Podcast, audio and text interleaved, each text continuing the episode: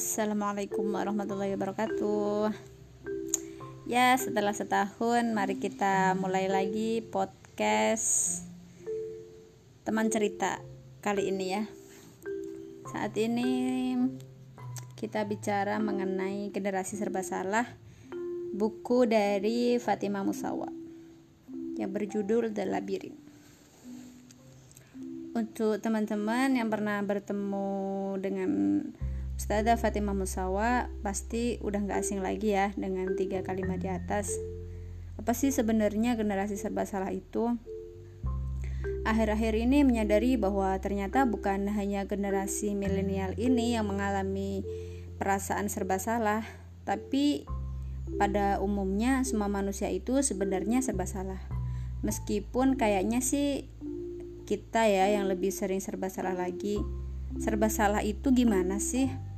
Nah, ini nih generasi milenial, anak muda zaman now, generasi Z, generasi micin dan macam-macam sebutan kita yang lain, jujur aja. Pernah kan merasa serba salah banget dan sepertinya meskipun kehidupan kita secara dohir tidak sekeras generasi pendahulu kita tapi bukannya gampang juga jadi kita gitu. kita terombang ambing antara dunia nyata dan dunia maya. Ya kan kita tersesat dan bingung sebab begitu banyaknya perpecahan yang terjadi di antara kita. Sekolah dan pekerjaan menekan kita. Rasanya macam berada dalam mesin pemeras anggur. Apa ya sebutannya kita ini? Generasi galau. Generasi halu. Generasi self love yang akhir-akhir ini trending banget. Atau self healing. Healing mulu kita terkocar-kacir antara ingin mencari jati diri dan mengikuti anjuran para orang tua, antara ingin bersuara tapi keadaan memaksakan kita untuk duduk anteng, diem-diem baik sambil kopi. tapi saya menemukan jalan keluarnya. Selama kita berpegang teguh pada Allah dan bersandar sepenuhnya hanya kepada Allah, akan Allah pun akan menunjukkan jalan yang terbaik untuk kita. Diam atau bersuara, maya atau nyata, nikah atau sekolah dan kerja semua diatur oleh Allah. Saya tidak tahu apakah semua orang merasakan hal yang sama dengan apa yang saya rasakan sebagai hamba. Hamba itu diatur, bukan mengatur. Saya merasa sangat serba salah menjalani kehidupan dan itu menjadi membuat terkadang gundah berkepanjangan namun juga pasrah dan bersyukur di saat yang bersamaan. Mungkin inilah yang membuat diri menjadi pribadi yang sendu, karena terlalu memikirkan itu, atau karena emang saya aja yang baperan ya, terlalu halu. Sebenarnya mungkin sudah sering mendengar para guru mengutip perkataan ulama yang artinya kira-kira begini. Seorang hamba itu sepatutnya berusaha untuk seimbang di antara rasa takut dan harapan kepada Allah. Harus seimbang, kalau takutnya kebanyakan, kita akan punya pemikiran seperti ini. Percuma aku berbuat baik, dosaku sudah terlalu banyak. Atau aku ini manusia hina, apakah Allah masih akan menerima taubatku? Aku ini manusia. Padahal rahmat dan kasih sayang Allah itu sangat luas. Sedangkan kalau rasa harapnya yang berlebihan, kita bisa-bisa akan meremehkan murka dan kekuasaan Allah karena kita berpikir Rahmat Allah itu sangat luas. Allah pasti memaafkan semua kesalahanku dan gak apa-apa bikin dosa dulu sekarang. Aku tinggal bertaubat saja habis ini. Gak benar kan kalau sampai mikir begitu? Bahaya juga kalau gak seimbang. Setidaknya gantian-gantian deh. Kalau takutnya sudah mulai berlebihan, ingat-ingat Allah pernah berfirman, "Kasih sayangku meliputi segala sesuatu."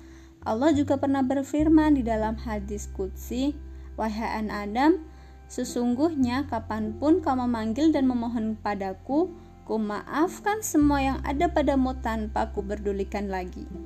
Dan kalau ngarepnya udah mulai nggak terkontrol, mulai punya pemikiran buat ngelakuin apa saja sekarang, ntar gampang tinggal tobat, inget-inget lagi, seluruh alam semesta ini milik Allah Langit, lautan, angkasa, segala sesuatu itu milik Allah. Coba bayangin gimana kalau Allah Subhanahu wa taala yang memiliki itu semua murka sama kita.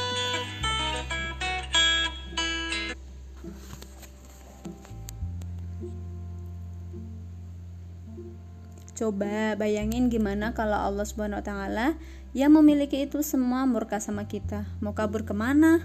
Langit yang bergantung di atas kita tanpa ada yang penyangganya itu, yang sulas pandangan kita tetap nggak ketemu ujungnya. Kalau dijatuhkan di atas kita, memang Allah SWT nggak bisa. Aduh, jangankan diadab karena dosa-dosa kita, ibadah kita saja masih perlu diistighfari.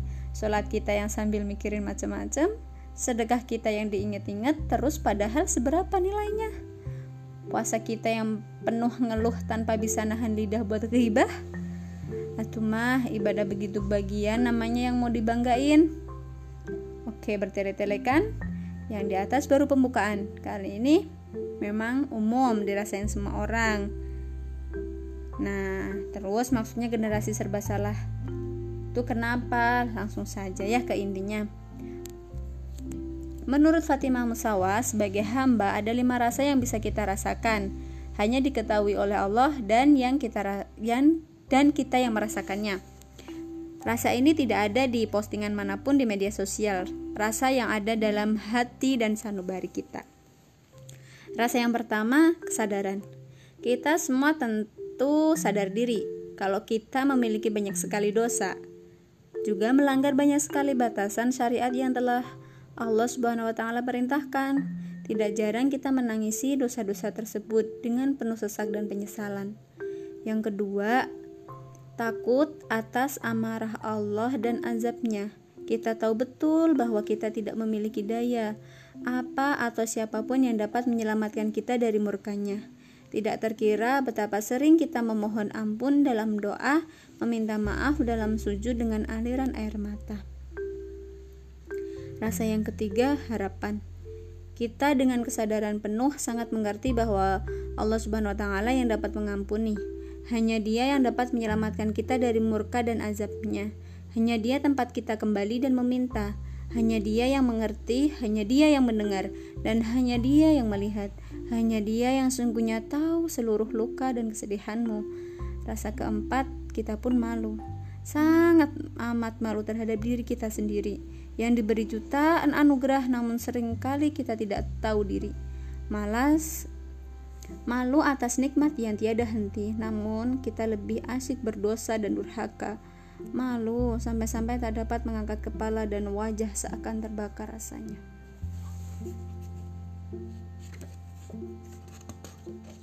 Rasa yang kelima, ada lagi gejolak rasa cinta kepada Dia yang begitu sabar melindungi kita Mengasihi dengan kelembutannya, tiada pernah bosan memanggil kita pada cintanya. Rasa rindu yang menggebu pada satu-satunya zat yang mengerti akan kesedihan kita. Padanya yang setia mendengarkan kita mengadu akan dunia yang sering kali menekam dengan pilu. Yang menciptakan kegagalan adalah saat semua rasa itu berkumpul menjadi satu. Serba salah. Di mana kita merasa berdosa, malu, dan bersalah namun, pada saat yang sama pula kita tahu hanya kepadanya kita dapat mengadukan kebodohan dan kehinaan kita. Kita malu, tapi juga merasakan cinta dan rindu. Saat di mana kita menghadap Allah dalam sholat atau ketika sedang bersujud, kita akan merasa sangat kotor dan malu. Namun yang kita miliki hanya dia. Ada saatnya kita akan merasa begitu ingin berlama-lama dalam sujud memohon agar Allah Subhanahu wa taala memeluk kita sesaat dengan kasih sayangnya sebab kita lelah dengan dunia. Kita hamba yang seperti mayat di hadapan pemandinya. Kita bagai sepotong kayu yang terombang-ambing pada luas samudera. Kita daun yang dilepas pohon untuk pasrah di bawah di bawah arus sungai. Saat kita benar-benar merasakan keserba salahan yang sesungguhnya, kita akan pasrah dalam gejolak cinta, rindu, dan hanya dapat berurai air mata. Kita tidak akan lagi memiliki hasrat apa pun terhadap dunia, sebab kita merindukannya. Oke, guys, ini cerita hari ini mengenai generasi serba salah. Ketika kamu mendengar ini, apa yang kamu rasakan saat ini, kamu bisa tambahkan di komen untuk kamu lihat-lihat lagi kapan-kapan dan agar kamu tetap bisa bersyukur, kamu bisa berintrospeksi diri, kamu bisa memperbaiki diri agar tujuan yang hakiki kamu tercapai. Oke okay guys, wassalamualaikum warahmatullahi wabarakatuh.